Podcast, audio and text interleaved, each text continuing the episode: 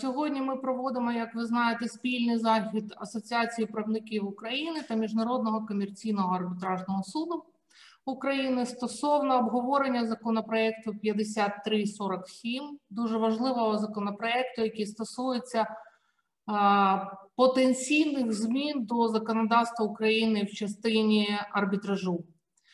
Тому сьогодні ми зібрались, так як вважаємо, що е, потрібно організувати дискусію щодо цього законопроекту. Зібралися всі юристи, які мають відношення до арбітражу, які спеціалізуються на арбітражі. Також ми маємо в якості гостя до нас доєдналася суддя господарського касаційного суду в складі Верховного пані Кондратова, за що ми також їй дуже дякуємо і сподіваємось почути її думку. Серед нас е, мене звуть Ірина Назарова, я є модератором даного заходу. Пані Інна Ємельянова є заступником голови Міжнародного комерційного арбітражного суду. Пан Сергій Гришко є партнером юридичної фірми Redcliffe, Він також спеціалізується на арбітражі і є членом ради комітету з процесуального права Асоціації правників України. Пан Константин Лікарчук є партнером юридичної фірми Авелом. Він також займається арбітражем. І Дмитро Даненко є партнером юридичної фірми Ангард. Також спеціалізується на арбітражі і виступає в якості арбітрів в міжнародних справах. Отже, е, дуже прошу всіх учасників надсилати запитання до чату. Тобто, наш е, організаційний момент буде наступний. Кожен з доповідачів розповість свою думку. Якщо у вас є питання, будь ласка, надсилайте до чату під час доповіді, щоб їх не забути. А по завершенні доповіді у нас буде час на обговорення всіх запитань учасників і висловлення думки стосовно всіх питань, які підіймалися. І я рада надати слово пані Інні Ємельяновій, яка висловить свою думку та позицію стосовно запровадження порядку створення постійно діючих арбітражних установ, як то передбачено законопроектом. Е, дякую, пані Емельянова. Дякую, пані Ірина. Я рада вітати вас всіх, е, колеги. Рада вітати також слухачів е, нашого сьогоднішнього обговорення. Сьогодні я вважаю, що тема надзвичайно актуальна. Ми тут отримали таку несподівану річ у Верховній Раді в квітні місяці е, урядом було зареєстровано законопроект номер, як ви сказали, 5347, який е, Має назву е, по напрямку вдосконалення діяльності арбітражів, має дуже чудову пояснювальну записку з дуже гарною метою. Прописано в пояснювальній записці це і підвищення інвестиційної привабливості України, Е, і е, розвантаження судів, е, і створення конкуренції серед арбітражних інституцій в Україні. Але, на жаль, аналіз його змісту свідчить про те, що Україна в разі його прийняття матиме зворот, протилежно зворотній ефект. І хоча в цьому законопроекті по цих питаннях будуть говорити більш детально мої колеги, Е, ми можемо продискутувати. Є якісь окремі позитивні, скажімо, е, риси е, цього законопроекту. Ну, зокрема, в напрямку арбітральності можна, скажімо, там дискутувати, погоджуватися або не погоджуватися з, з яким чином це виписано, і чи дійсно це несе арбітрабельність в тому обсязі, який ми очікуємо.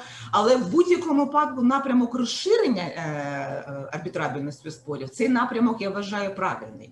Але які позитивні е, аспекти е, в цьому е, в цій складовій не були врегульовані законопроектом?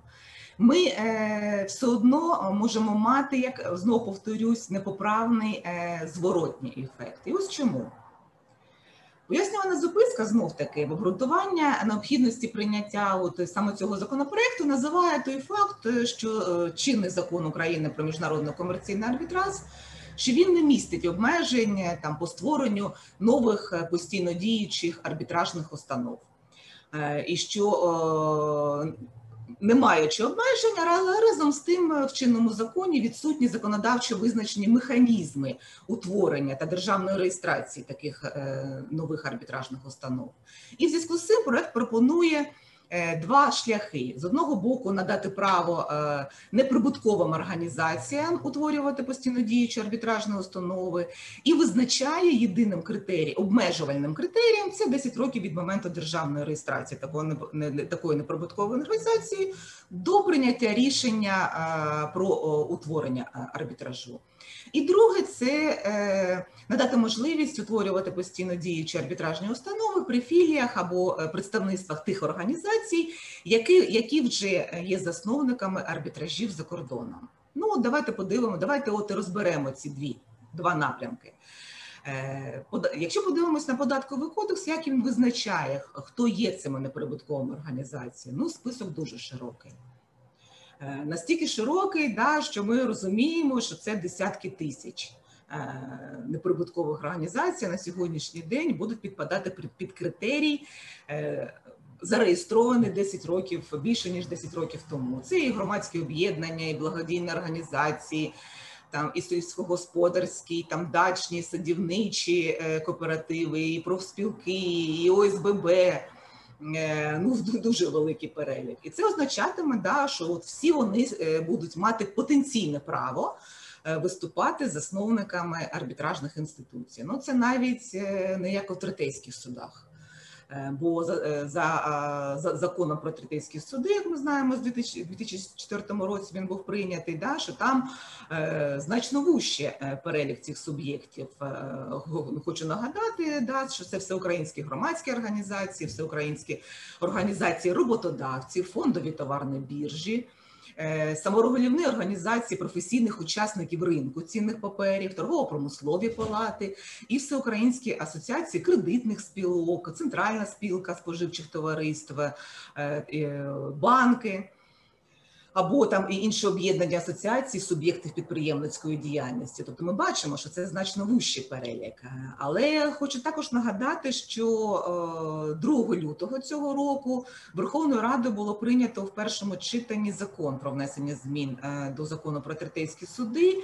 І цим законом реєстраційний номер е, це 3411, і цим законом е, якраз. е, Ну, він таки має назву, таки да, відновлення довіри е, до третейського судочинства. І е, цим законопроектом суттєво підвищ- підвищуються вимоги до засновників третейських судів. А чому це сталося і чому це зробив е, е, уряд? Е, Якщо подивимося, скажімо, е, на все- що було з часу з 2004 року е, і по сьогоднішній день, і якщо ми подивимося е, ту ж пояснювану записку до законопроекту, то в зв'язку з тим, що е, в Україні сталося такі непоправні наслідки, коли е, почали створювати сотні третейських судів. На сьогоднішній день нагадаю, їх більше 500 зареєстровано в Мін'юсті. Так ось вони е, почали е, в незаконних схемах, в використовуватись в рейдерських схемах використовуватись, і законодавець нічого іншого не зміг зробити, як е, там е, кілька разів почав е, обмежувати їх компетенцію. Вносив зміни то нерухо, то справа нерухомості, то по захисту прав споживачів і таке інше. І ось нарешті, врешті-решт, да, от уряд запропонував. Там більш широкий законопроект. А як же ж зробити так, зробити, скажімо, ну зробити більше сито, сито і пропустити через це сито вже зареєстровані е, третейські суди. Так ось, якщо ми станемо на такий шлях, який е, запропоновано в законопроекті, е, то це означає, що Україна отримає аналогічну ситуацію в арбітражах. І якщо третейське судочинство це внутрішні спори, то е, арбітраж це зовнішньоекономічні спори. І ми розуміємо, що це не, е, не, не тільки не інвестиційна привабливість, а це взагалі підірве, підірве інвестиційну привабливість нашої держави і імідж України на зовнішній арені. Давайте подивимось на міжнародний досвід. Що говорить міжнародний до- досвід? При кому взагалі створюються? Хто є, хто є засновниками за міжнародним досвідом постійно діючих арбітражів? Це або е, міжнародне, або національні палати. Це або спеціалізовані об'єднання, які е, об'єднують учасників певного ринку, ну там ГАФ та ФОСФА, да, або міжнародні організації, які об'єднують практиків арбітражу. І не випадково ми розуміємо, що не випадково саме ці суб'єкти е, вони і стають е, засновниками арбітражних установ. Це інституції, які або об'єднують чисельний бізнес і учасників ринку, або е, об'єднують професійну арбітражну спільноту. Е, І більш того, е, зараз держави всі останні роки рухаються в напрямку об'єднання зусиль навколо підтримки і укріплення розвитку однієї, там назвемо головної ключової арбітражної інституції, з тим, щоб вона от стала ну таким своєрідним арбітражним брендом країни, щоб максимально підвищити її конкурентну спроможність на міжнародному е, арбітражному е, ринку. А законопроект пропонує ну знов таки діаметрально протилежний е, шлях, про який я вже говорила. Бізнесу дійсно потрібен е, широкий вибор, як серед форм правового захисту, так і серед інституцій. Але головне, що потрібно бізнесу, що потрібно інвесторам. Їм потрібно, щоб спір був розглянутий ефективно, швидко, конфіденційно, там з мінімальними ризиками е, скасування прийнятого рішення, там з максимальними гарантіями, щоб це рішення було виконувано, щоб було визнано е, і виконано на території е, держав-учасниць Нью-Йоркської конвенції. А бізнес за українським законодавством на сьогоднішній день має широкий вибір. Немає, не існує монополії на, на в міжнародному комерційному арбітражі, бо ринок міжнародного комерційного арбітражу він міжнародний ринок. І бізнес за українським законодавством може обрати будь-яку арбітражну інституцію, ну зокрема там МКАС при ТПП України або будь-яку в світі арбітражну інституцію, може обрати арбітраж ad-hoc, може обрати якийсь арбітраж за кордони, а місце арбітражу обрати наприклад, там в Україні або в іншій країні. Там може там при арбітражі там ad-hoc обрати арбітражний регламент, за яким буде, тобто не існує жодних обмежень і монополії. І як свідчить практика, то перелік от арбітражних е, цих інституцій, якому довіряв і довіряє бізнес, е, ну і зокрема український бізнес, він доволі широкий. Але це е, авторитетні арбітражні інституції, які роками, десятиліттями, а деякі століттями напрацьовували е, весь цей досвід. І конкуренція в міжнародному комерційному арбітражі, знову повторюсь, вона не внутрішня а вона міжнародна. І такі створені нові е, от арбітражі при неподборкових організаціях, ну от вони в кращому випадку будуть або неконкурентно спроможні сплячі, бо довіра. Там ми розуміємо і довіра, і досвід, і репутація, виходячи там з світової практики, це напрацьовують роками, десятиліттями. Ну або в гіршому випадку, звичайно, що ми будемо мати таку ж картину, як і в третейських судах, що ну, такі недобросовісні, скажімо, учасники будуть використовувати такий механізм для незаконних дій. Це означає, що це непоправно підірве імідж і українського арбітражу, і діючих в Україні арбітражних інституцій. Ну а я як хочу, як представник МКАС, хочу сказати, що цей, скажімо, авторитет МКАС він напрацьовувався, напрацьовувався вже майже три десятиліття. В наступному році маємо вже будемо святкувати ювілей 30 років. І напрацьовувався виходячи з в тому числі там з високого рівня професіоналізму, там рівня довіру, професіоналізму арбітрів, там і арбітри представлені 34 країни світу, і із року в рік з тим, що працюємо в напрямку там якості цих узагальної практики, якості судових рішень, там не більше 1% в середньому скасуванні, і високий рівень виконуваності рішень в світі більше ніж 110, 110 країн. Ну і щоб приховувати і жодного корупційного скандалу, це знов таки репутаційна складова за роки діяльності. Тому, ну а друге, пропонується законопроектом створити, надати право, як я вже сказала на початку свого виступу, філіям представництва тих організацій, які які є засновниками арбітражних інституцій за кордоном. Ну, по-перше, нічого не заважає, скажімо, Україну е, зараз цим арбітражним інституціям обирати е, Україну місцем арбітражу. Ну а тут складова е, ще звичайно, ми розуміємо, має включатись і довіри до е, державних судів, бо потім ми розуміємо, е, куди підуть потім на оскарження рішення. І хочу сказати, що судова практика на е, протягом останніх років вона зробила такий прорив про арбітрабельності. Е, і, е, і судова практика, і е, певні норми там, а, скажімо, процесуальних кодексів, хоча не все так е, вийшло, як би хотілося б нам, але пе- пе- певні норми процесуальних кодексів. Вони теж зробили крок е, в напрямку арбітрабельності, зокрема, і та ж норма, яка дуже часто була, скажімо, в судовій практиці там руйнівна для арбітражу, там де що будь-які там сумніви, там неточності в арбітражній угоді мають е, тлумачитись на користь її дійсності е, і виконуваності. Е, так ось е, обирати місце арбітражу нічого не заважає. Хочу нагадати. Знов таки, е, шкода, що до нас не приєдналися представники Міністерства юстиції до сьогоднішньої дискусії. Мені було б ну мені особисто було б, я думаю, що всім нам було б цікаво послухати, яка ж ідеологія була при покладена в основу розробки цього законопроекту. Так ось хочу нагадати, що нещодавно, скажімо, Міністерство юстиції, е, може нашим слухачам буде цікаво, воно зверталось е, до проекту USAID, нове правосуддя і ставило чотири питання, по якому ж напрямку рухатись е, в розвитку арбітражів. Ну такого. Такого варіанту не, не стояло взагалі на порядку денному обговорення, і експерти це не оцінювали. Але, наприклад, стояло питання е, в тому числі, чи створювати, чи не створювати нову одну, не обговорюючи про кому, а нову одну додаткову арбітражну інституцію. Хочу сказати, що висновки були, що зроблені такі, що е, навіть якщо стати на такий шлях, то е, він займе дуже багато часу для того, щоб ця інституція напрацювала дійсно ту довіру.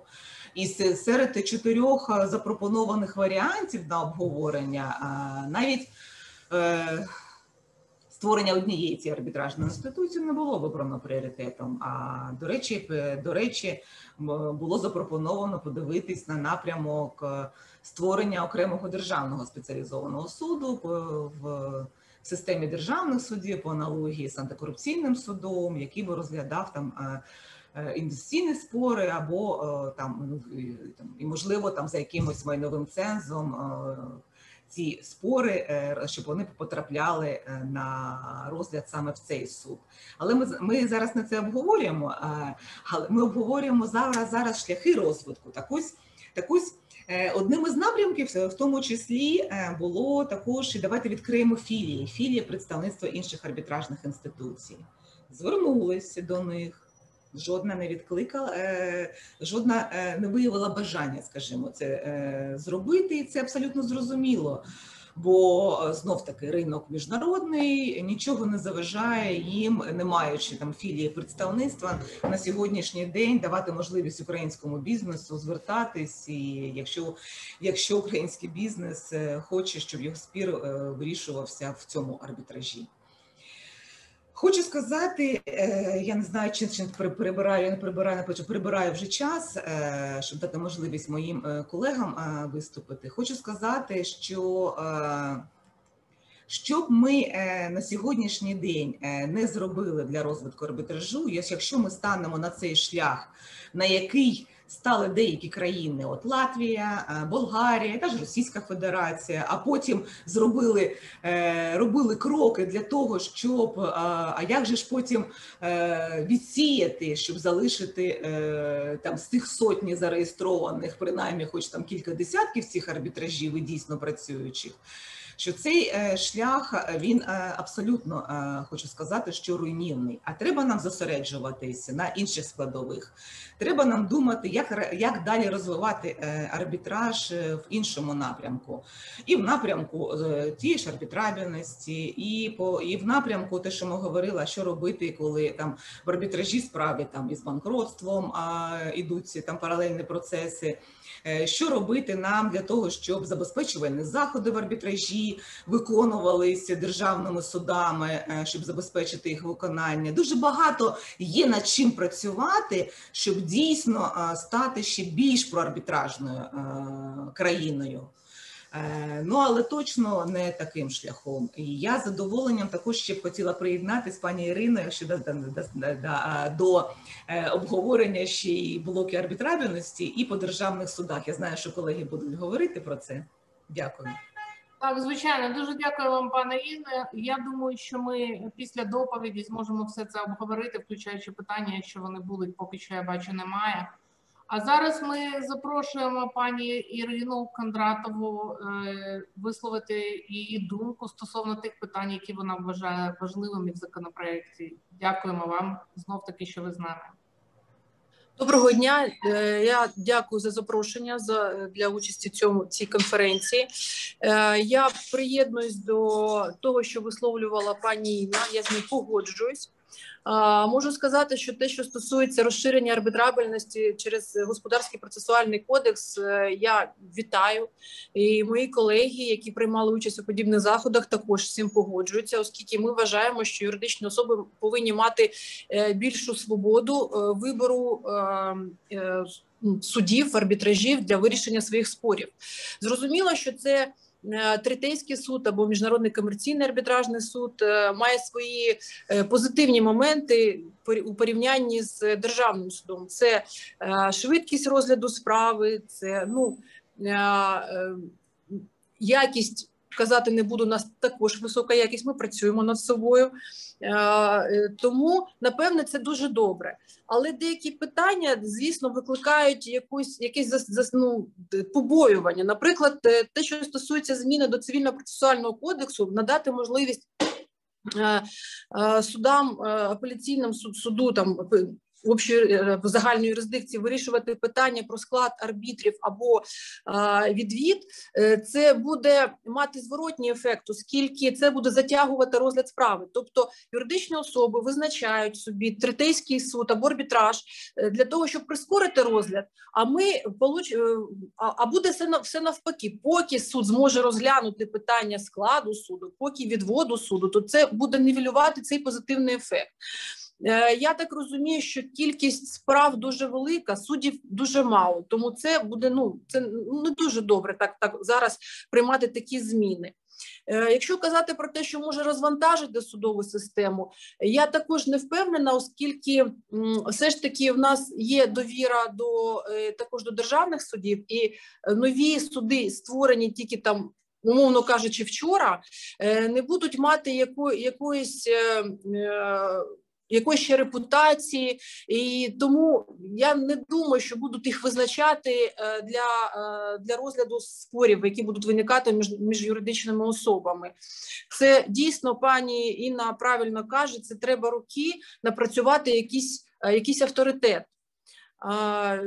Що стосується того, яка в нас вже була практика по третейських судах, Дійсно дуже була різноманітна. Це постало питання е, зміни компетенції третейських судів, тому що ми часто дуже стикалися з такими питаннями, коли, наприклад, третейський суд розглядає справу між е, двома юридичними особами стосовно майна іншої юридичної особи, тобто інша юридична особа не залучається до провадження, а потім з подивом дізнається, що вона вже не володіє якимось там майном.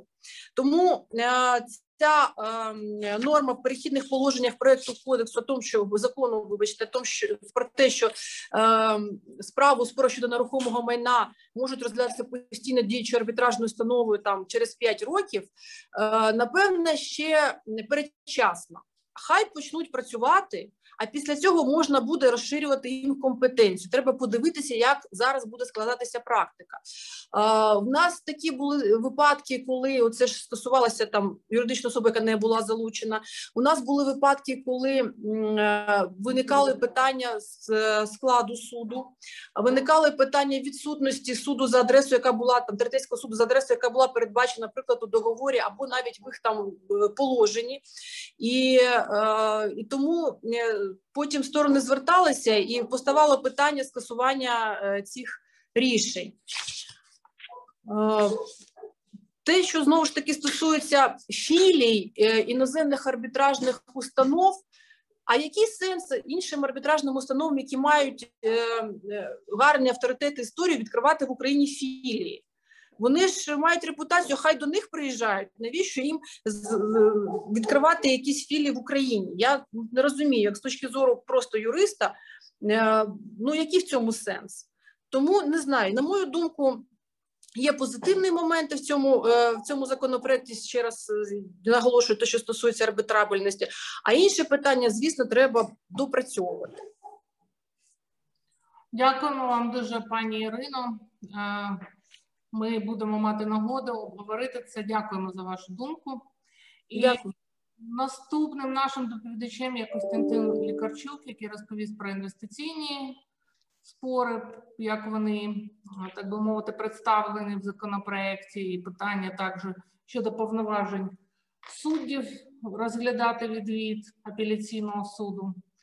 Костянтина, тобі слово. Е, дякую, Іра. Е, добрий день всім. Ем, насправді тут цікава історія, як сформульовано це положення про відвід. Якщо ми подивимось на проект закону, Е, в статтю 461 цивільного процесуального кодексу України планується внести доповнення в назву статті доповнити словами, а також порядок вирішення питань щодо визначення складу арбітражу. І е, друге, частину першу після слів попереднього характеру доповнити словами, а також вирішення питань про призначення, відвід та припинення повноважень арбітра. І це все регулювання. Тобто ем, ми говоримо про таку ситуацію, коли апеляційному суду, Київському апеляційному суду е, в даній ситуації е, хочуть надати повноваження про призначення арбітрів. Не тільки про я, я, я хочу наголосити саме на цьому моменті, тому що ми будемо потім про це говорити. Е, це дуже незвичайна історія насправді, тому що так як е, е, наразі це урегульовано, то функцію е, таку виконує голова торгово-промислової палати, і в цьому є логіка. Тому що якщо ми подивимось на теоретичну базу міжнародного арбітражу і на його філософію, скажімо так, то основним принципом міжнародного арбітражу є автономія. І е, чому автономія? Тому що е, передбачається мінімальне втручання держави в арбітражний процес. І е, юрисдикції, які ми вважаємо найбільш популярними для міжнародного арбітражу, це Великобританія, Франція, Швеція, е, Сингапур. Е, вони якраз і наголошують на тому, що е, держава має мінімальне втручання, державні суди мають мінімальне втручання. У них е, функція е, так званої останньої зупинки. Тобто, якщо щось пішло дуже сильно не так в арбітражі, в арбітражному процесі, тільки тоді е, державні суди мають можливість можливість втрутитись. І основна функція е, державних судів ну їх за великим рахунком дві як правило, це е, оскарження рішень арбітражних е, е, трибуналів, е, і е, друге це питання надання сприяння міжнародному арбітражу, тобто винесення е, заходів забезпечення, винесення е, питань розкриття, тобто. Там допиту свідків в різних юрисдикціях по різному, в залежності від їх правових традицій, але ем, е, концептуально е, автономія арбітражу є одним з основних е, однією з основних засад функціонування цієї системи міжнародного арбітражу. З однієї сторони, здавалося б, що що тут змінюється? Вноситься всього лише, як я тільки що назвав, дві незначні, здавалося б, зміни до цивільно-процесуального кодексу. А насправді змінюється вся система функціонування міжнародного арбітражу. Оцими буквально двома змінами е, відбувається зміна філософії арбітражу, е, концептуальна і теоретична. Тобто, е, якщо такі зміни будуть прийняті, то Київський апеляційний суд фактично буде формувати арбітражні трибунали. І е, тут є е, дуже дуже значні ризики. Я не буду говорити там про корупційні ризики, е, це інше питання, і, мабуть, не є темою для цього обговорення. Хоча теж можливо е, необхідно було б їх е, е, обговорити. Я буду говорити чисто про юридичні моменти. Е, Якщо ми подивимось на е, практику інших країн, які ми вважаємо, які ну не тільки ми, які взагалі всесвітньо вважаються основними арбітражними юрисдикціями. Е, Для мене найближче є Великобританія, тому що мої справи, як правило, слухаються у Великобританії. Ем, Тому я для прикладу наведу саме їх. Е, Є ем, е, закон про, про е, арбітраж е, дев'ят- 1996 року, і там врегульовані питання втручання суддів у е, визначення складу е, арбітражного трибуналу. Якщо ми подивимось е, на найбільш е, таку статтю, яка нам підходить, то це 24 стаття е, право суду, е, тобто це 23 стаття е, відкликання повноважень арбітра, 24 стаття право суду ем, е, арбітра усунути. Е, 25 стаття це звільнення арбітра за його власним бажанням. Е, 26 стаття це смерть арбітра або особи, яка е, його замінює. Ніде не йде мова про те, що суд буде призначати арбітрів. Мова йде е, виключно про те, що у випадку, якщо щось в арбітражі пішло дуже сильно не так, суд має право втручатись. І це дуже дуже важливо, тому що далі, якщо ми будемо ці статті дивитись, е, в кожній статті, от яку не відкрить, 23 відкликання арбітра, 23 стаття, значить 5 частин. Е, в третій та п'ятій частині по два підпункти. Це не два слова, це тільки тільки питання відкликання е, повноважень арбітра. Чи, наприклад, е, право суду звільнити арбітра. І е, тут є у нас теж шість частин. Е, одна з них містить чотири підпункти, які ще в свою чергу е, один з підпунктів містить ще два підпункти. І е, якщо ми подивимось на практику е, англійських судів, то, наприклад, е, от нещодавно буквально вийшло е, одне з рішень, яке дуже сильно обговорюється в е, арбітражному співтоваристві. Е, Верховний суд Великобританії виніс рішення по справі Халібертон versus Чап, і там питання стосувалося незалежності арбітра, тобто фактично одного слова: impartiality of arbitrator. І, е, і, і суд дає оцінку, у якому випадку він impartial, в якому не impartial, як робити disclosure of impartiality, ну тобто е, е, як робити розкриття щодо того, що він незалежний, цей арбітр або вона. Е, і так щодо кожного слова сформована практика прецедентна, в тому числі, яка дає розуміння, яким чином суди втручаються в арбітражний процес, і е, е, концептуально е, з ідеологічної точки зору таке втручання є максимально обмеженим.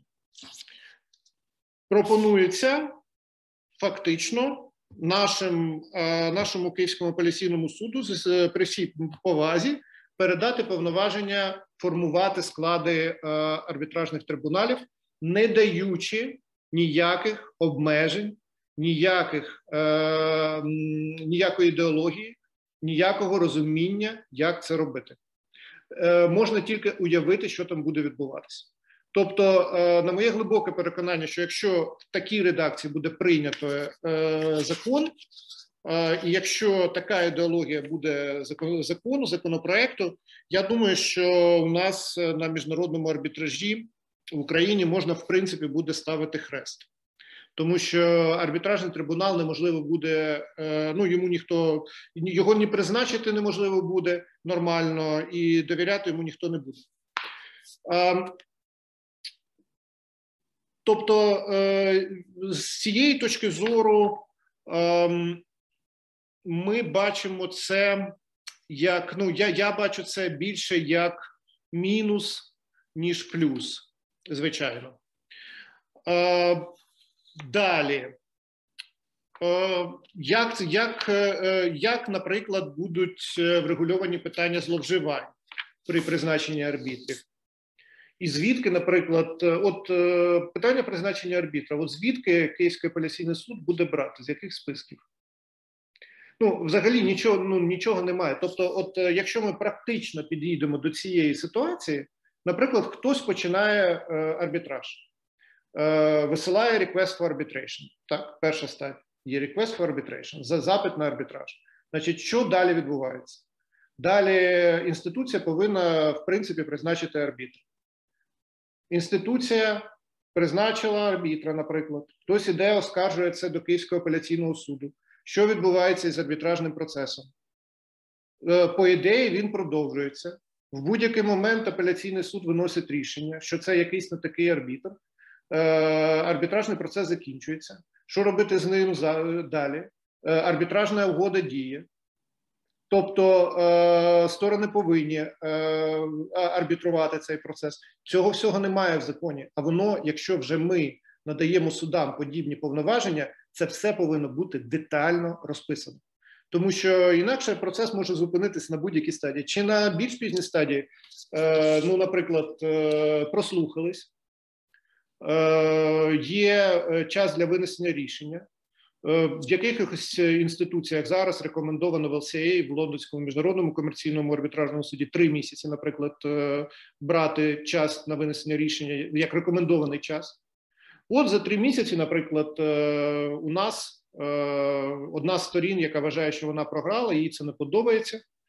Вона піднімає питання перед е, Київським апеляційним судом про те, що арбітр щось не так зробив в арбітражі, чи десь якась є проблема при призначенні, чи якось інше. І, наприклад, суд зносить арбітра. Що далі відбувається? Тобто, ну фактично. Якщо це відбувається, то потрібний за цією логікою новий процес абсолютно, тому що е, у арбітра вже не буде юрисдикції. Юрисдикція ж є не у інституції, вона ж є у арбітражного трибуналу. І якщо бити по арбітражному трибуналі трибуналу е, в процесі, то фактично збивається юрисдикція вся е, з точки зору міжнародного арбітражу. Тобто це дуже серйозні питання, і їх необхідно з арбітражниками саме обговорювати е, перед тим, як е, е, намагатися вносити зміни. Це щодо я я не буду більше займати часу по призначенню арбітра. І ще ще у мене є тема, я теж її дещо торкнусь, це інвестиційні спори в арбітражі. З точки зору ідеології, інвестиційні спори, е, вирішення їх в Україні це дуже хороша ідея. З точки зору практики, е, без будь-яких ілюзій, ем, це дуже важко реалізувати. Тому що давайте дивитись на це з такої точки зору.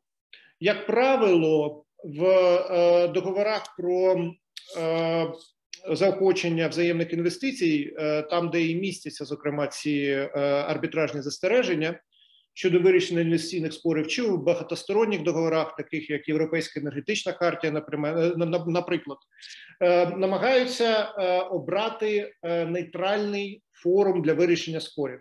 Тобто, якщо ми говоримо про інвестиційні спори і, і вирішення їх в Україні, то це будуть спори не за участю України, тому що е, дуже рідко інвестори будуть е, обирати форумом Україну, тому що фактично Це суперечить логіці всього інвестиційного арбітражу. Ми хочемо винести спори в нейтральний форум, і е, з таких підстав ми в Україні е, визначати місце арбітражу не будемо. Тобто, це значить, що це спори інші, це спори, е, які е, вирішуються між інвесторами. Я не знаю там умовно ем, інвесторами у Чехію чи у Польщу. І тут виникає питання довіри до України як до юрисдикції, і тут я думаю, всі розуміють е, проблематику. Це раз.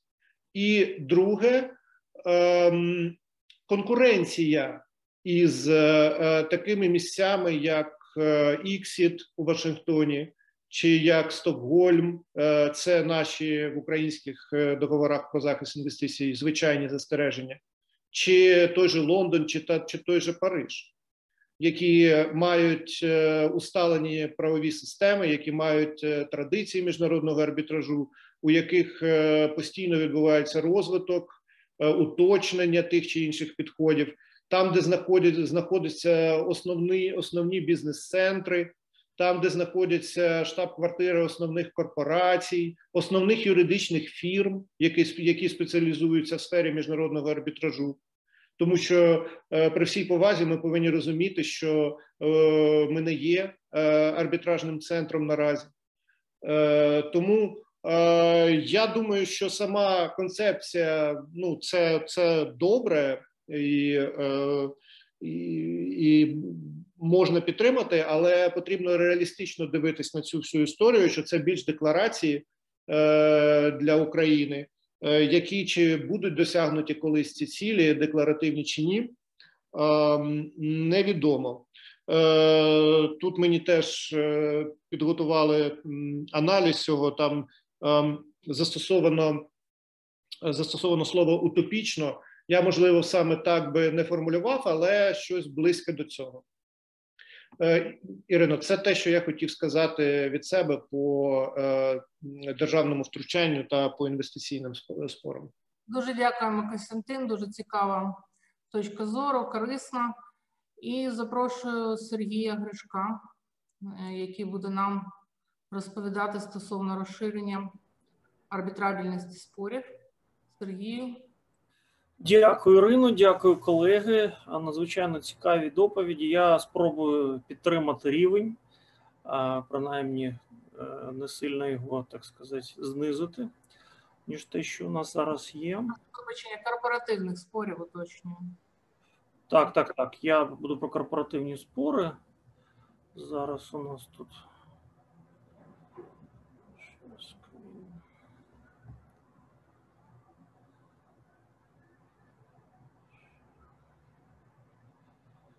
Так.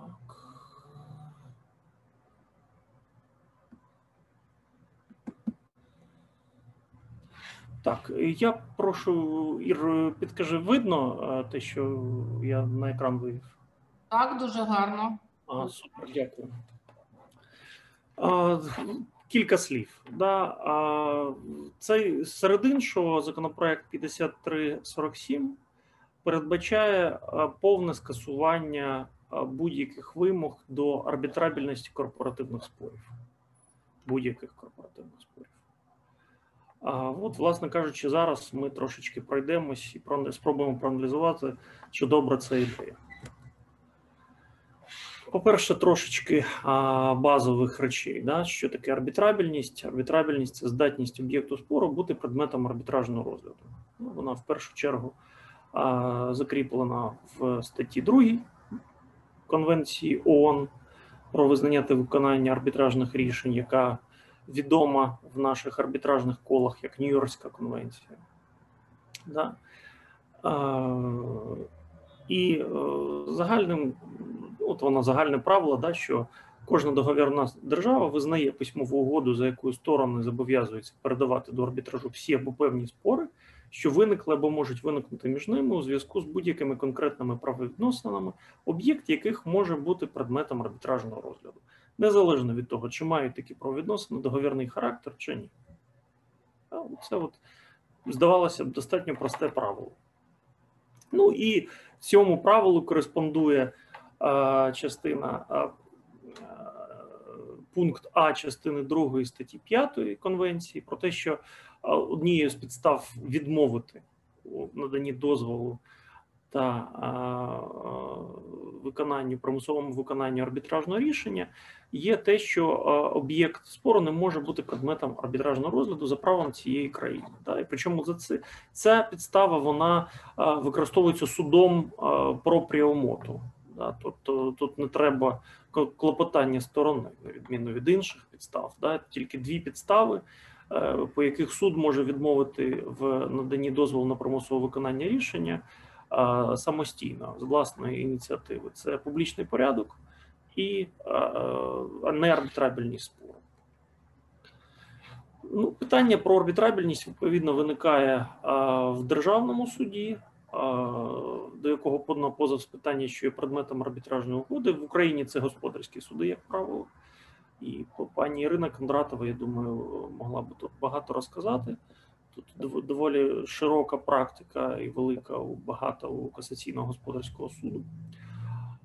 У межах арбітражу, арбітражного розгляду, як питання компетенції складу арбітражного суду, у межах процедури оспорювання арбітражного рішення, да, і у межах процедури виконання, да, стаття 5 конвенції.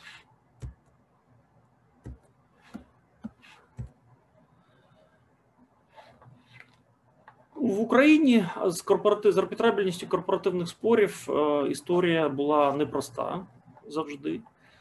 Е, Ну, принаймні, е, тоді, коли питання про, про цю арбітрабельність постало. Першим, першою спробою якось врегулювати питання арбітрабельності стали ці от сумнозвісні рекомендації президії Вищого господарського суду від 2007 року, де було прямо сказано, що корпоративні спори не арбітрабельні і жодного іноземного права в е, регулюванні корпоративних питань.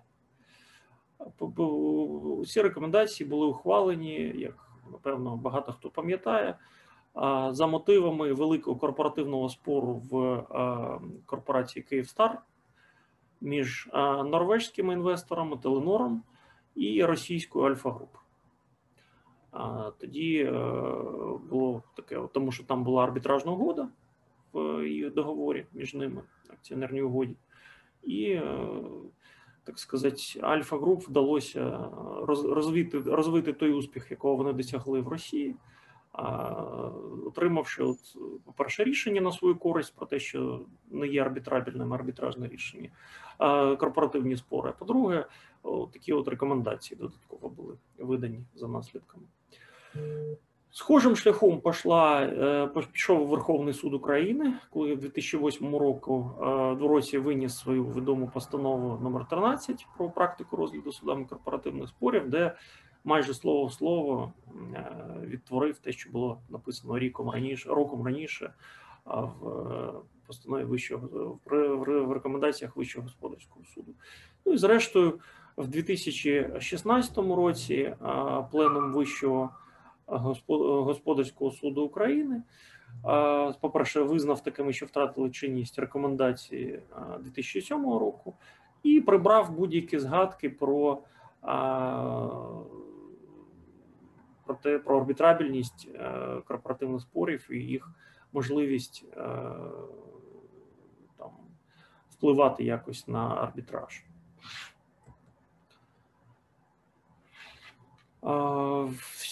Цьому також процесу відповідала певна еволюція формулювань в господарсько-процесуальному кодексі 91-го року. От з 91-го року були різні формулювання. Спочатку було взагалі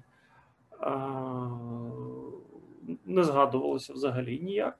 Е, Тобто єдиний виняток Ну, практично не було винятків. Да, в 91-му році будь-який спір міг передаватися на розгляд третейського суду. Да.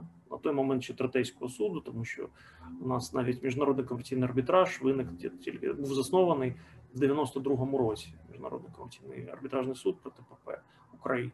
А закон був ухвалений лише 94-го року. А, В 93-му році вже виникли певні обмеження, да, тобто, але знову ж таки вони не стосувалися е, корпоративних спорів. Е, В 97-му році вже згадується арбітраж.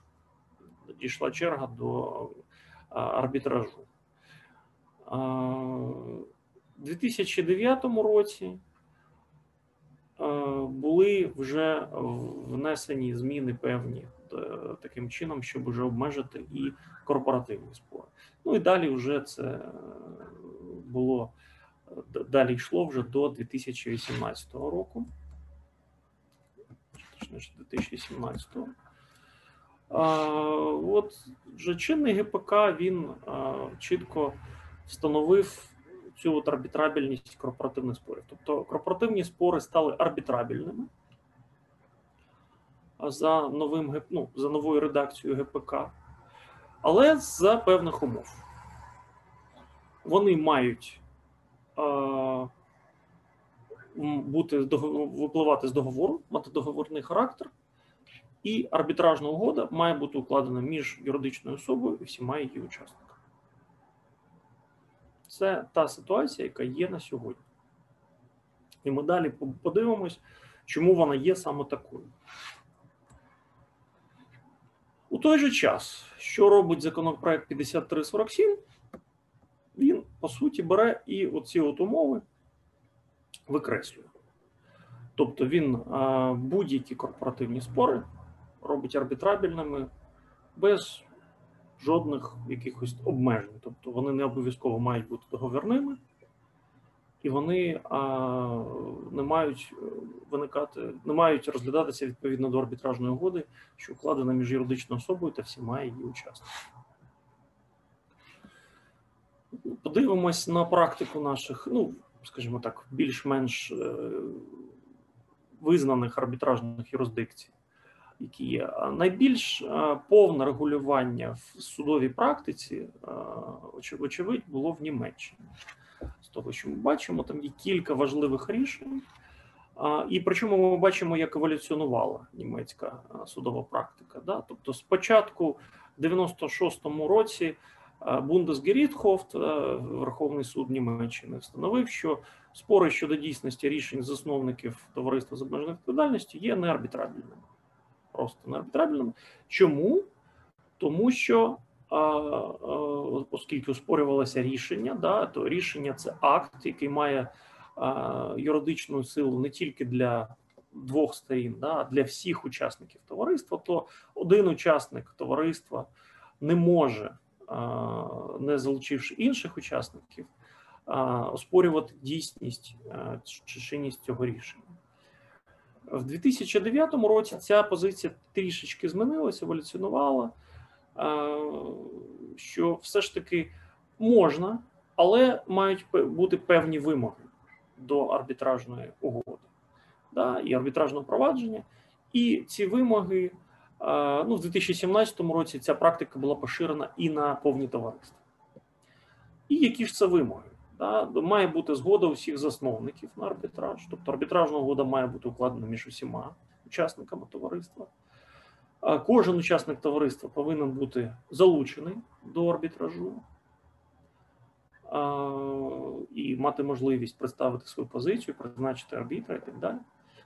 І усі спори щодо певного рішення, певного акту мають бути, мають розглядатися в одному арбітражному провадженні.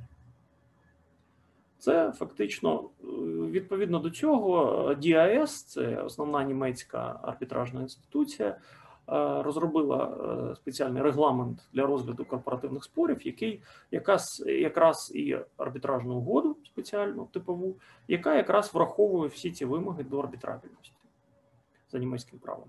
Як ми бачимо, фактично те, що було, те, що існує зараз в господарському процесуальному кодексі, формулювання статті 22 е, господарського процесуального кодексу України зараз, це відтворює фактично ті ж самі вимоги. За, за винятком того, що рішення залишається е, е, спори щодо дійсності рішень залишаються неарбітрабельними. Да? Тобто, е, фактично, у нас зараз ситуація, коли спори пов'язані з корпоративними договорами договорами між акціонерами можуть бути арбітрабельними.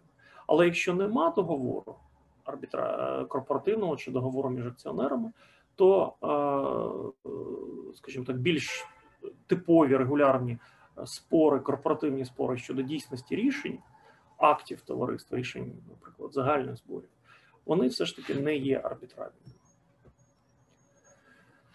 Франції у Франції достатньо схожа ситуація,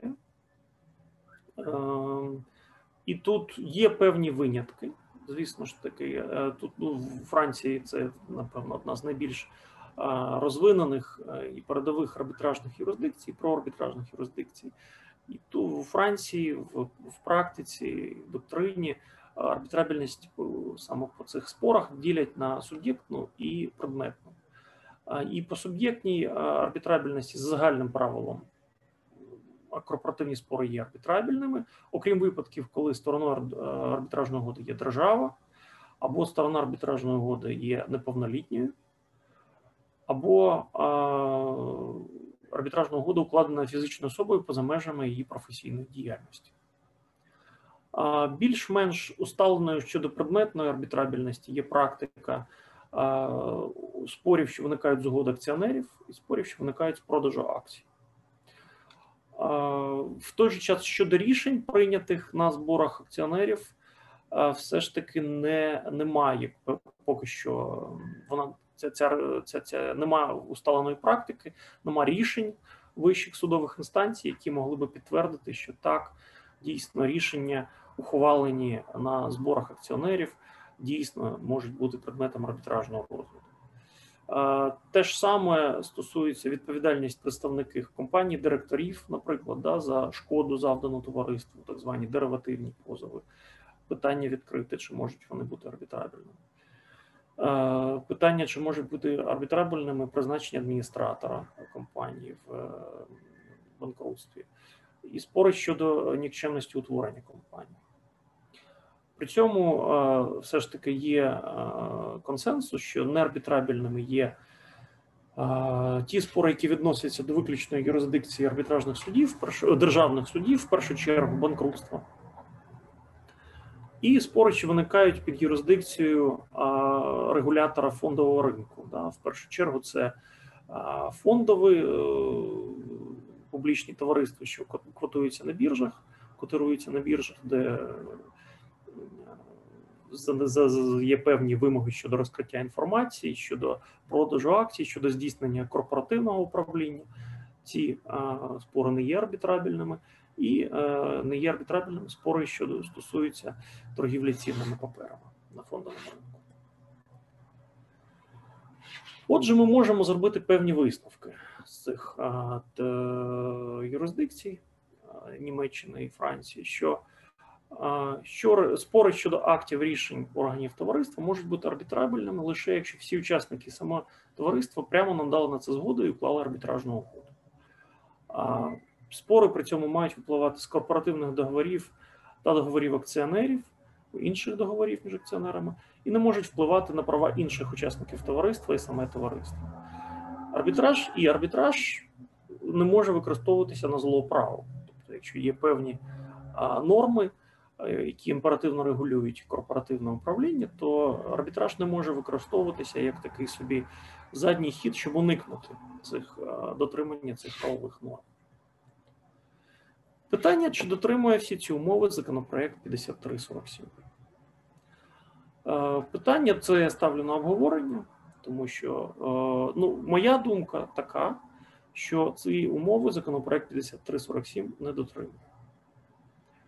Чому? Тому що він замість того, щоб як мінімум провести роз, розмежувати хоча б договірні спори, там де є дві сторони, які можуть в, договорі передбачити вирішення певним чином своїх спорів, які пов'язані з е, їх спільною діяльністю в межах одного товариства, да, з одного боку, і рішення і оскарження рішень органів товариства, наприклад, загального загальних зборів, там, де е, є вже множинність сторін, там, де нема чисто договірних відносин між двома сторонами, які є типовими для арбітражу. Він просто законопроект 5347 просто всіх, скажімо так, міряє одним аршином, застосовує єдиний підхід до абсолютно різних ситуацій, і таким чином, у такий спосіб, створює певний правовий вакуум регулювання для арбітражу. І враховуючи, скажімо так, певний досвід функціонування вже третейських судів в нашій державі до 2009 року, коли третейські суди, на жаль, використовувалися для певних зловживань, в тому числі в корпоративній сфері, а якщо називати речі своїми іменами для рейдерських захоплень, то виникає суттєвий ризик того, що така ж доля може спіткати і міжнародний комерційний арбітраж, у разі якщо не буде створено додаткові запобіжники цьому. Якщо подивитися ще ширше і врахувати, що а, законопроект 5347 пропонує достатньо ліберальні умови для створення нових арбітражних інституцій, то можна собі уявити, що разом з відсутністю будь-якого регулювання, будь-яких запобіжників щодо використання арбітражу в корпоративних спорах, це може призвести до суттєвих серйозних небезпечних зловживань. І тепер з використанням цих міжнародних інститу... міжнародних арбітражних інституцій. І тут, ну, в першу чергу, ці інституції будуть спрямовані, звісно, на ці зловживання будуть спрямовані на українські юридичні особи. В першу чергу постраждає український бізнес. Але цілком може бути, що може постраждати і бізнес інш, в інших державах. І це безумовно матиме наслідки абсолютно зворотні тим, які декларуються авторами законопроекту. Тому я застерігаю і я сподіваюся, що колеги підтримують мене від ухвалення законопроекту 5347 в такому вигляді. У мене все. Я вам дякую за увагу, і я буду радий продовжити дискусію, відповісти на питання. Дякуємо, Сергію. І зараз запрошуємо Дмитра Даненка. Він також висловить свою думку стосовно розширення арбітрабельності, але в частині приватизаційних спорів та публічних закупівель. Дмитро, будь ласка. Дякуємо, колеги, за можливість поділитися своєю думкою та висловити власне бачення цих аспектів. Мабуть, що передбачала, що я внесу якусь позитивну ноту дискусію, але я всіми силами намагався знайти позитив у цьому законопроекті, але без успіху. Отже, що стосується арбітравільності приватизаційних та спорів та спорів з публічних закупівель, перш за все, мабуть, треба почати з того, що зараз міститься у господарсько-процесуальному кодексі, та що передбачається внести цим законопроектом. Наразі е, регулювання питання арбітравальності є надзвичайно складним. Воно передбачає багато переходів е, зворотних відсилань від одного пункту до іншого. Але в підсумку хочу сказати про те, що структура регулювання така: будь-який спір, який підсудний господарським судам, може бути переданий до арбітражу, крім певного переліку спорів, до якого, зокрема, наразі входять і приватизаційні спори та спори з публічної закупівлі. Після цього е, міститься ще одне виключення, тобто це є виключення з виключенням, яке говорить про те, що цивільно-праві аспекти цих спорів, а саме спорів приватизаційних та спорів з публічних закупівель, можуть бути передані до арбітражу. Тобто, у підсумку наразі ці спори, цивільно-праві аспекти цих спорів є арбітрабельними. Що пропонується зробити законопроектом? Законопроект прибирає приватизаційні спори та спори з публічної закупівлі з переліку виключень, які не можуть передаватися арбітражу, та одночасно виключає її статті, яка дозволяла передавати ці спори, цивільно-правові аспекти цих спорів до арбітражу. Висновок цього е, є той, що наразі е, законопроектом передбачається передача будь-яких спорів з приватизації та публічних закупівель до арбітражу без цього обмеження щодо цивільно-правових аспектів цих спорів. Я не знаю, чи це є недбальство, чи то є спрямована позиція авторів законопроекту, але цей аспект викликає дуже велике занепокоєння в мене. Якщо дивитися е, зміни до ГПК в кореспонденції з змінами, які передбачаються внести у статтю 1 закону про міжнародний комерційний арбітраж, ми можемо побачити, що нова редакція закону про МКАС передбачає можливість передачі до арбітражу спорів за участю нерезидента, пов'язаними з із здійсненням інвестицій іноземним інвестором. На мою думку, це дуже широке положення, яке в тому числі включає в собі будь-який приватизаційний спор. Коли я кажу про будь-які приватизаційні спори, я маю на увазі не лише спори, які виникають з а, приватизаційного договору, але взагалі будь-які спори, які можуть бути пов'язані з приватизацією. Приклад е, такого спору, якщо держава, наприклад, вимагає розірвати приватизаційний договір на підставі того, що інвестор не виконує інвестиційні зобов'язання. Після цього інвестор ставить питання про те, що процедура або положення про проведення інспекційних перевірок Фондом державного майна України не була прийнята відповідно до законодавства. Чи є такий спір арбітравельним в контексті пропонованих збір? Я вважаю, що щонайменше можна стверджувати, що ну, така позиція має право на життя. На мою думку, це створює першу проблему фундаментальну. Це те, що арбітраж потенційно може втручатися у аспекти, які взагалі не притаманні до арбітражу, а саме у публічний правовий аспект. Перевіряти, оцінювати законність дій державних органів, перевіряти, оцінювати законність прийнятих нормативно-правових актів. І найбільш жахаючим для мене є те, що стороною таких спорів є буде держава Україна, а не окремий державний орган. І це рішення потенційне арбітражу може бути, е, ну, воно буде обов'язково для виконання держави України.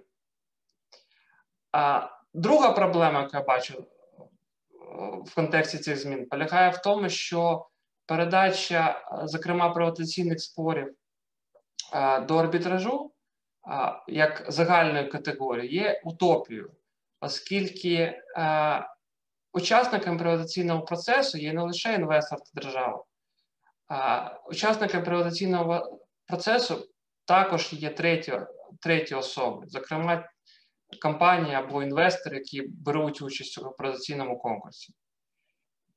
Дуже проста ситуація, коли, наприклад, один учасник визнаний переможцем приватизаційного процесу, інший учасник не згоден Е, з результатами приватизації і оскаржує ці результати у суді.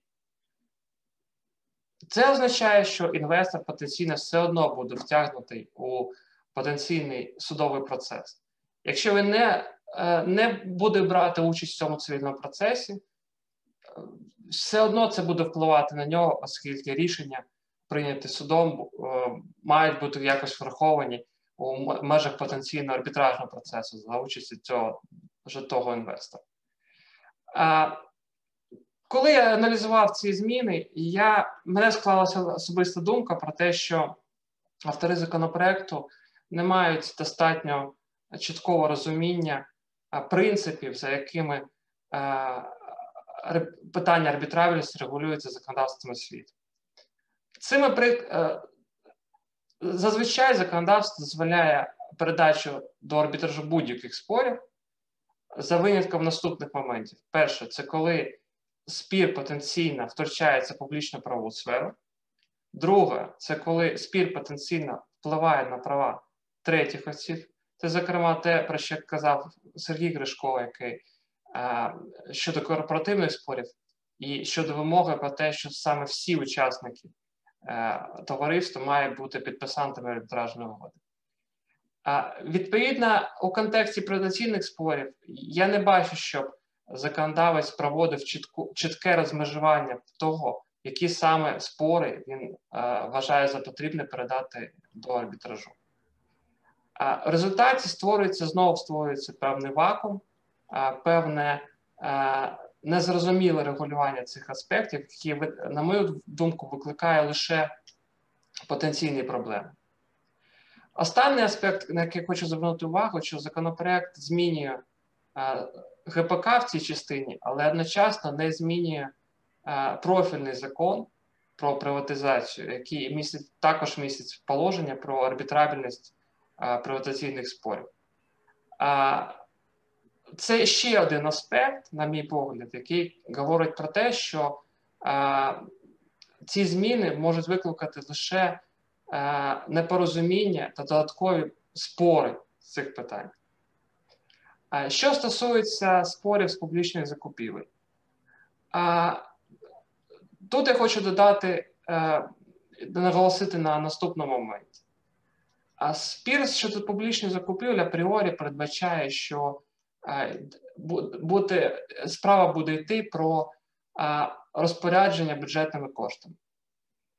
Е, Замовниками потенційними закупівель будуть тисячі різних державних установ, державних підприємств і так далі. При цьому значна кількість цих підприємств організацій, державних органів не мають жодного дозволу, ну, жодного досвіду ведення спорів в арбітражі. Це перша теза. Друга теза. А, законопроект не передбачає жодних обмежень або кваліфікаційних вимог щодо арбітрів, щодо е, е, інституцій, щодо регламентів, які можуть вирішувати ці спори. Третій аспект. Це аспект публічності. Ця, ці спори потенційно дуже містять дуже великий публічний інтерес. Арбітражний з іншого боку є е, е, та одним із переваг, які зазвичай на- наголошуються в арбітражі, є конфіденційність процесу та приватність цього процесу. Відповідно, я бачу в цьому конфлікт між природою арбітражу та публічним інтересом бачити, що відбувається з публічними закупівлями.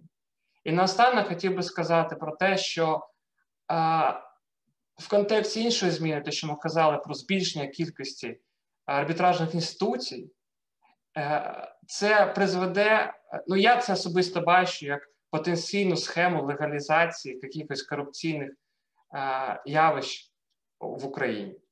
Я не я е, особисто намагався, дуже ретельно намагався знайти якийсь позитив, але, вибачте, ніякого позитиву я не бачу.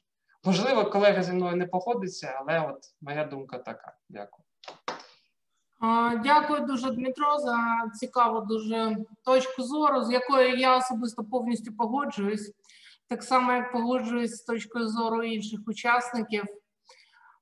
Можу наголосити зі свого боку, що питання, яке підіймав Костянтин щодо призначення арбітрів, яке змінює, як він зазначив, філософію арбітражу, я повністю розділяю. Можу додати, що, по-перше, е, дуже часто буває так, що спір е, е, право, яке застосовує підлягає застосуванню у спорі, не є українським правом. Тобто, яким чином судді апеляційного суду взагалі будуть призначати арбітрів, які передбачається, що це можуть бути арбітри з різних країн, як вони будуть шукати арбітрів, які спеціалізуються в Україні в англійському праві чи німецькому праві, взагалі не зрозуміло. Це перше. Друге, арбітраж все ж таки презюмує конфіденційність. Виходить, якщо е, судді апеляційного суду призначають склад арбітрів, відповідно вони мають справу. Відповідно, вони мають розуміти, хто є сторонами. Вони мають розуміти е, специфіку цієї справи, щоб підбирати якихось арбітрів. Тобто, це ставить взагалі хрест на арбітражі, тому що крім того, що зазначив Константин, питання конфіденційності в даному випадку взагалі вмирає, і я впевнена, що ніхто взагалі, е, так би мовити, е, компанії, які поважають себе е, українські чи іноземні, які бажають, щоб спір залишився конфіденційним, на ці умови не підуть. Тобто, взагалі, підсумовуючи, я дотримуюся з тієї ж точки зору, е, що я так розумію, всі мої колеги, хоча не всі, мабуть, так це озвучили, що цей законопроект в такої редакції е, взагалі неприйнятно, його не можна приймати, тому що це буде взагалі колапс арбітражу. Крім того, ми всі отримаємо ситуацію гіршу ніж з третейськими судами, тому що в даному випадку вже і публічні закупівлі, і приватизаційні спори будуть розглядатись. Е, І це дійсно, так би мовити, е, двері відчинені для корупції. Не розумію, з якою метою взагалі чого бажали досягти автори цього законопроекту, але маємо те, що маємо. Сподіваюся, що він не буде прийнятий. А тепер у нас є час для дискусії. Я бачу, що в чаті питання відсутні. Можливо, в першу чергу наші слухачі, які слухали е, нас впродовж певного часу, мають якісь запитання. Можливо, хтось озвучить, е, щось зазначить в чаті. Колеги, будь ласка. Я думаю, що доповіді були настільки вичерпними, що питань особливих немає. Е, Їх насправді немає. У мене складається таке враження, що документ, е, ну, що була якась ідеологічна настанова, а потім підготували якийсь документ. І ми маємо цей документ аналізувати. Але не більше, ніж це. Тому що з точки зору арбітражника, з точки зору, зору арбітражної, то питань е, дуже багато. І я думаю, що основна проблематика, е, і це насправді не завжди розуміють не арбітражники, що е, сфера саме міжнародного, міжнародного арбітражу це такий, е, ну, це, звичайно, не rocket science, але з точки зору юриспруденції це близько до того. Тобто, тобто це питання дуже дуже специфічні, дуже складні.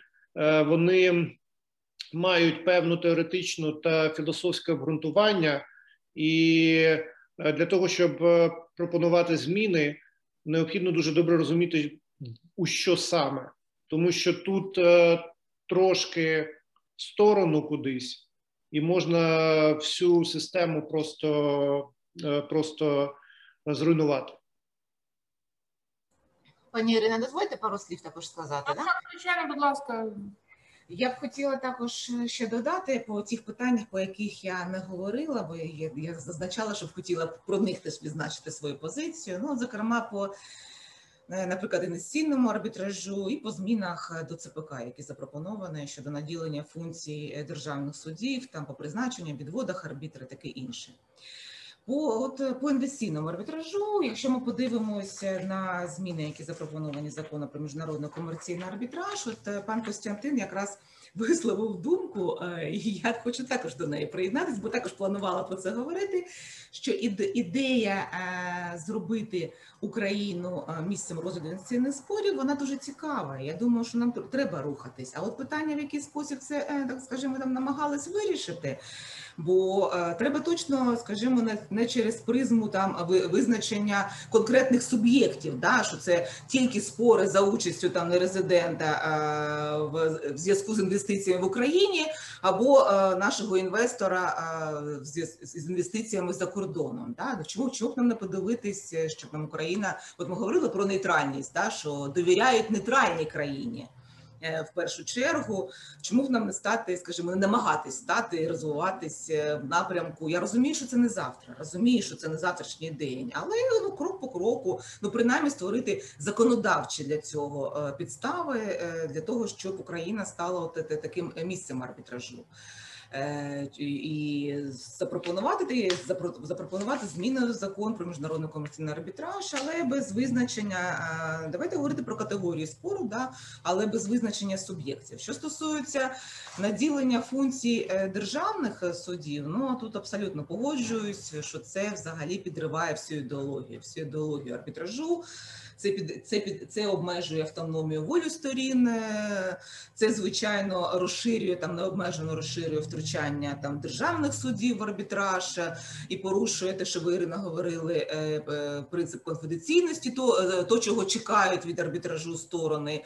Ну і взагалі, ну а врешті-решт, оскільки тут міститься лише там одна строчка, що може державний суд робити без визначення взагалі ні процедури, ні механізмів, як це розглядається, там ні строків, ні ніде брати тих, за якими критеріями обирати. Я вже про це не говорю. Да? Тому, то ми розуміємо, що е, з, з таким функціоналом там е, арбітраж можна буде е, поховати, да? що ніколи не можна буде сформувати.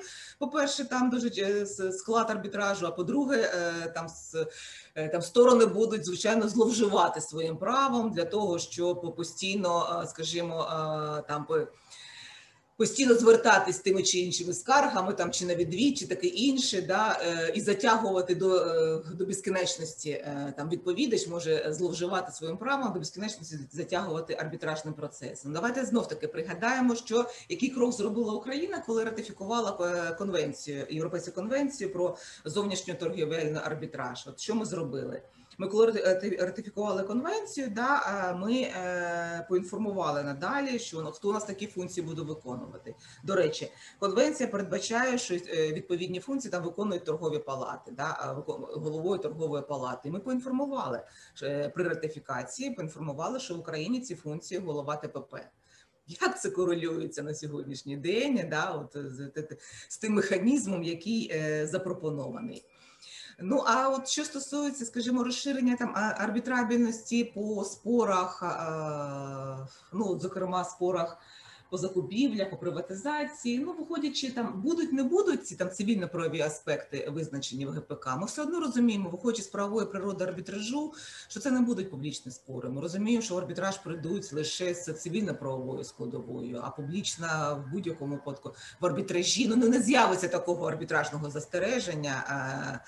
Е, Для ну щоб надалі, ну я, я не вірю принаймні е, там в найближчий час в це, щоб такі спори е, були в арбітражі. Я думаю, ми все одно не відійдемо, навіть якщо і не, не буде цієї норми в ГПК, ми не відійдемо від складової цивільно-правової аспекти, однозначно. А, І- Інна, а чому? От, от дивіться, до того як було прозоро е, створено, були ж цілі групи е, в Верховній Раді депутатів, які займалися питаннями державних закупівель. Були цілі майданчики. Я думаю, що вони б з радістю створили е, при якійсь інституції громадській організації постійно діючий арбітраж. Якийсь арбітраж е, з питань розгляду спорів пов'язаних з державними закупівлями, і можна навіть по секторам. Е, І розглядали б, е, ну для чого нам антимонопольний комітет? Можна ж е, через арбітраж це все проводити. От, от пане Костянтине, про що б ми зараз не говорили, ми все одно повертаємось до варіант, до схеми, скажімо, варіації, да? От яку б яку б таку позитивну е, складову не розглядали, все одно е, через, розглядаємо через призму. А що буде, коли їх буде 100 арбітражів, і коли сам буде, і коли будуть всі мати можливість створити от такий свій св- е, зручний кишеньковий.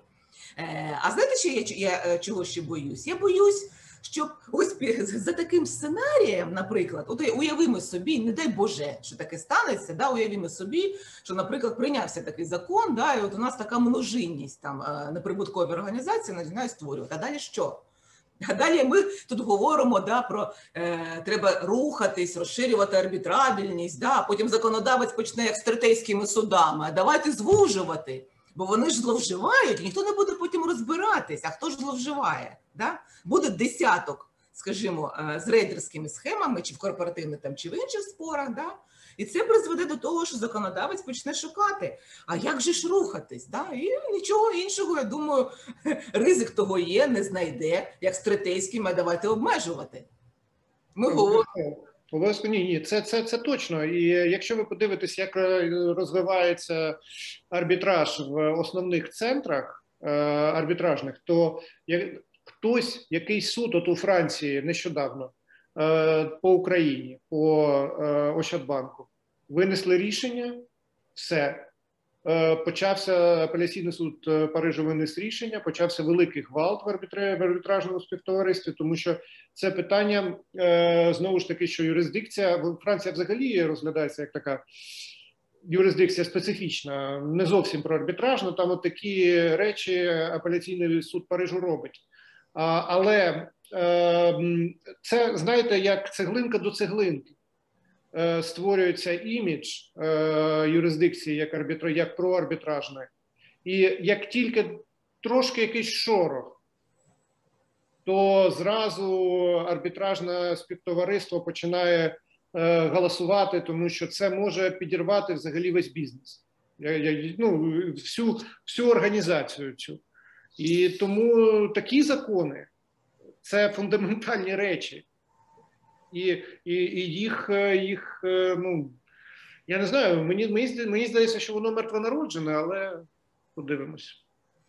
Ну, будемо сподіватися, що воно таки, такими залишиться мертвонародженим, пане Костянтине. Да, але я з вами погоджуюся в тому, що роками напрацьовує і той імідж, да, який напрацьовується роками, да, і, і е, там дмухаєш на, да, на, на цю складову, що не дай Боже не зруйнувати. Да, от пару якихось таких скандалів да, назовні е, з'являться з якоюсь арбітражною інституцією, такою нов, новствореною, і завжди буде може поставити е, на іміджеві складові арбітражу е, Україна те- тере арбітраж, взагалі можна поставити хрест на багато років. Да? Це буде завжди е, асоціюватись, да, що ну, з якимись такими прикладами негативними. І потім е, хто ж потім, хто ж потім буде е, звертатися до українських арбітражів? Е, е, я, чесно кажучи, е, дуже побоююся е, в такому випадку, що Україна просто буде відкинута на багато років назад. Е, В цій ситуації вона опиниться. Опиниться, опиниться там, де на сьогоднішній день вона опинилась третейськими судами.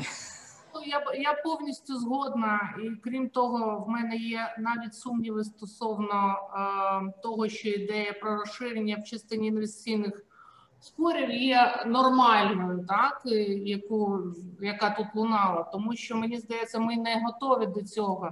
Ми повинні мати е, дуже таку е, гарну судову систему, яка буде мати репутацію. Тобто, я розумію, що покращилась, мабуть, практика і таке інше, але в цілком, так, це дуже суттєві аспекти. Якщо судді скасують арбітражне рішення якогось інвестора, а, і ці підстави не будуть законними 100%, це буде скандал взагалі міжнародний. Ніхто сюди не прийде. Однієї справи насправді достатньо. Тому мені взагалі здавалося, що без е, судової системи арбітраж в Україні буде, якщо буде розвиватись, то дуже дуже поступово, так би мовити. Ну, це така моя точка зору. Вона абсолютно абсолютно правильно, слушно, я підтримую пані Ірина, да, що це дві сторони однієї медалі. Да. Є арбітраж, да, і звичайно, що всі дивляться і на судову систему, на її проарбітражність і на її взагалі судову практику. З точки однозначно, це не розрив, не розрив, це пов'язані нерозривні речі. Колеги, у нас є питання від Володимира Нагнибіда, а, арбітр Міжнародного комерційного арбітражного суду, який питає нашу точку зору про те, що в судовій практиці час від часу мають місце спроба поширити на процедуру визнання та виконання арбітражних положень рішень положень ЦПК України про відстрочення та розстрочення виконання рішень. Цікава думка учасників процесу. Тобто поширення положень ЦПК про відстрочення та розстрочення виконання Я, рішень. я, я можу свою думку висловити Е, з точки зору чисто арбітражної. е, Є рішення арбітражного трибуналу. Е, Його треба згідно Нью-Йоркської конвенції, якщо це іноземне рішення виконувати, чи згідно закону про міжнародний комерційний арбітраж, якщо- це українське виконувати. Е, У державного суду немає юрисдикції його змінювати, розстрочувати, відстрочувати чи іншим чином у нього втручатись. Воно є таке, як є. І е, якщо арбітр не, тобто арбітр же сам може встановити е, у нього є юрисдикція, як правило, як яким чином виконує, тобто розстрочення, вистрок, коли здійснюється оплата. Це в арбітражному рішенні може бути прописано в результаті розгляду заяв сторін. Але коли є вже арбітражне рішення, воно є, воно все арбітражне рішення. Ну, Я можу зазначити таку точку зору. Я згодна з Костянтином. Думаю, що якщо розстрочувати, відстрочувати, це може розцінюватись і буде розцінюватись як зміна резолютивної частини арбітражного рішення. Проте розстрочення, відстрочення може бути зроблено. Я думаю, за домовленості сторін, які можуть підписати певні угоду, вони можуть її укласти навіть на стадії виконавчого провадження. Ну от саме на стадії виконавчого провадження, але але це не питання визнання та виконання. Ні, тобто сам Визнання це не питання визнання, можливо, питання виконання, але але вже на стадії виконавчого провадження. Звичайно, на стадії виконавчого провадження, так. Тобто вихід є з цієї ситуації. Ну. Колеги, є якісь ще думки, коментарі? Щось хтось скаже? Ну, Ір, я думаю, що насправді ми добре це все обговорили, і е, нам не обов'язково дотримуватись графіку, що саме ми дві години повинні про це проговорити. Можливо, можливо, можливо, закон е, таким чином е, написаний, що про нього не треба більше говорити. Тому е, питання, питання в тому, що е, просто порада. Ну, така дружня порада у випадку таких фундаментальних речей, а це фундаментальні речі. Одним реченням е, ну, можна знести всю систему. У випадку таких фундаментальних речей е, все ж таки радитись, е, обговорювати, що, що і робиться насправді. Думки запитуються комітетом.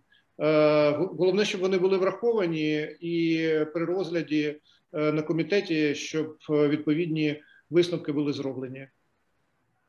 Ну, дуже да, дуже дуже було б чудово, якби б на стадії розробки ми мали перед цим би е, це Це ідеально, але ж да. да, обговорити. Да, е, да. Будемо сподіватись, що в комітеті Верховної Ради далі і далі вже в сесійній залі все ж таки подивляться реально і об'єктивно на цей законопроект, і він, і він буде відхилений.